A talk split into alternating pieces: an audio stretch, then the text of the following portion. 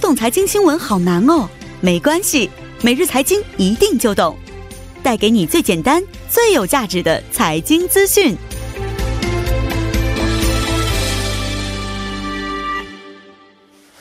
每日财经一听就懂，为您解读经济概念，分享生活经济资讯。那马上有请出我们的财经评论员董爱颖老师，老师好。你好，主持人。哎，老师好。那今天给我们带来的财经讯息是什么方面的？嗯，那么最近呢，国土交通部首尔市和永登浦区呢，是在这个本周二十号的时候发布了这个改造永登浦棚户区的一个计划，所哦以最近几天也是引引起了不小的关注哈。嗯嗯嗯。哦，改造棚户区的这么一个对，计划永啊，登是的，浦区的棚户区，嗯对，是。那现在永登浦的这个棚户区啊，他们现在的基本的居住条件是什么样的？能不能给我们简单描述一下呢？嗯，这个永登浦的这个棚户区哈，也叫迎登浦就棒村，嗯，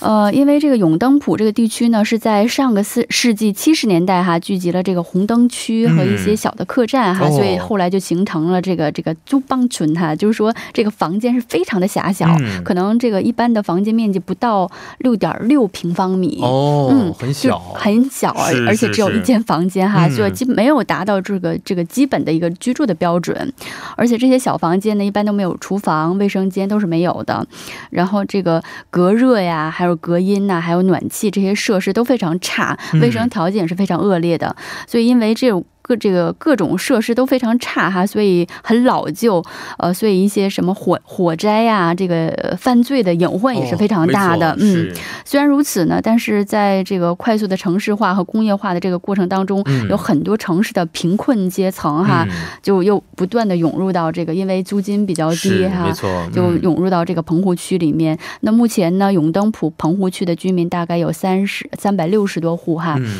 呃，那么整体面积大概在一万平方米左右。嗯呃，那么同时呢，在这个地区也有支援他们的一些呃这个免费的公餐所呀、嗯免费的这个诊所呀，哦也包括就是给这个呃露宿者哈提供这个一些这个慈善设施的呃一些、嗯嗯一些啊，面满积，足了一对些基对本。的生活需求。对是的那呃，现在政府啊、嗯是打算改造这个棚户区啊，这个嗯改造的计划是什么样的呢？呃，就是其实这个，因为这个这个永登浦的棚户区，它也是属于老区，是一个、可以说是长期的一个遗留的问题嗯哎哈。没错所以政政府其实此前也是为了解决这个棚户区的这个呃这个居住问题哈、嗯推行了一些改造的计划，就是说在原有的基础上对设施哈进行一部分的改造。但是发现呢，因为这个棚户区的老化程度特别严重，嗯所以这个效果基本上非常不明显。哦，而且呢，很多这个棚户区的这个居民呢，呃，你改造的时候肯定要搬迁，所以他们又没有保证金，又不给提供保证金，嗯是没有搬家费的话，是是没错所以很多人都不愿意搬迁。嗯，而且这个棚户区经过改造之后吧，这个导致了租金又出现了上升，啊所以是原有的这些居民好像就是因为那个租金的上涨又被嗯赶出了棚户区，哦然后一些新的居民又流入到这个棚户区里嗯面，嗯嗯嗯就嗯形成一个贫困的恶性循环哈。哦，嗯，所以为了遏制这种现象呢，然后这次政府就是决定不在原来的基础上改造了，就是选择永久性的拆除哈这些长期落后的这个棚户区。那么在这个一万平米左右的这个用地上呢，分为两个项目区，然后呃一个项目区是重建大概这个一千二百户居民的一个住房。嗯，然后另外一个就是提供一些，呃，这个基本的，呃，一个这个生活设施哈。嗯我们看到有两块这个用地哈，一个是这个呃设施这个。一号用地，它是呃为了重置这些这个安置这些棚户区的居民哈，嗯大概有三百七十多户，给他们提供一个永久的租赁。哦，对，对，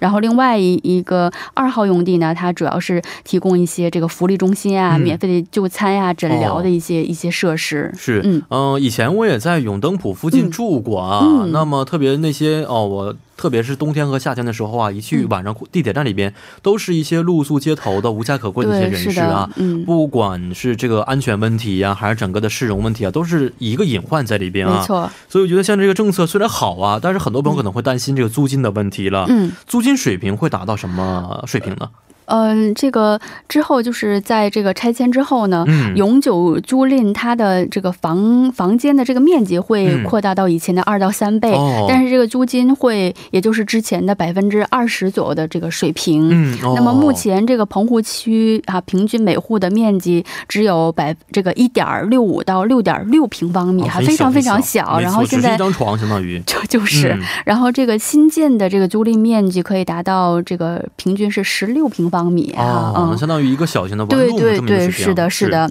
然后这个平均的月租呢，也从目前的这个大概二十二万韩元左右嗯哈、下降到这个保证金可能就是一百六十多万嗯韩元、然后每个月只交三点二万韩元的一个租金就可以了，嗯哦是下降了不少。嗯而且，呢，这个相关部门呢也会对这些租户哈，比如说你拆迁，然后我会给你提供一些这个支援的保证金，嗯嗯嗯，嗯哦，去保证他们可以就是说呃这个搬家的也没有搬家的一个费没有对啊对没有什对没么有负负担，对啊对。是是嗯是没错。这个方面其实对他们来说本来就很是重很要，贫困对，的一个方面，是的，是的搬，家的费用啊，嗯再、再次安置新家的一些问题啊，没错都会形成一些负没担错在里边啊。那除了这个老旧棚户区的一些改造计划之后啊，嗯有的周边的设施也是很重要的，是不是？会的，，会的，是、哦也也会就是同时的提升，因为这个项目呃这个这个一万平方米左右的用地，主要是刚才说是分为两号两对这两两个部号分用地，对嗯对、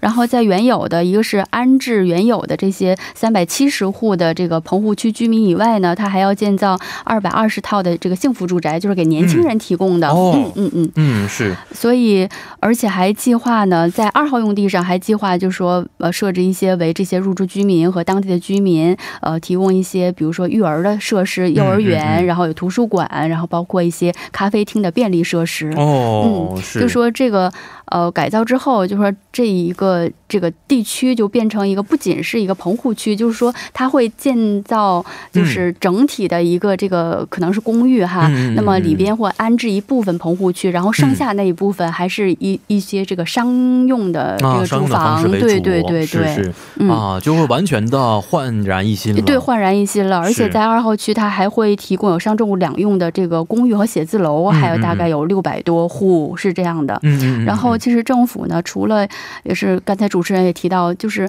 这棚户区它不敢不仅仅是就是整个区域居住的一个问题，它是会影响整个嗯整个这个周边的呀哈，很多的对安环全呐、境环对。境啊等等问题。是的是，所以说政府也是想通过就是此次棚户区的一个改造的项目哈。嗯，然后来使这个给永登浦这个整个地区哈，让它焕然一新哈，嗯嗯给它嗯注入一个新的活力，然后也使这个永登浦区能成为这个首尔市哈，这个呃另一个可以说是亚中心或者是、嗯嗯嗯对对是，因是为它这样附一个功近就能，确实其实本身交通很便利了已经，就是就是而位且还置非常临近好，哎，临近的是呃汝矣岛这个地方是对吧？对对所以位置很不错的。对，而且但交是通也哎是非常便利，是对是，是，也希望通过这么一个政策吧，使得这个呃棚户的一些居民们嗯，啊、有过上比较好的环境之后，是不是对在，找找工作呀、生活方面呢，生活质量方面也可以提升一个档次啊？是的，好，今天也是非常的感谢董老师啊，咱们明天再见。嗯，再见。嗯，再见。那下面为您带来的是非常大大板块。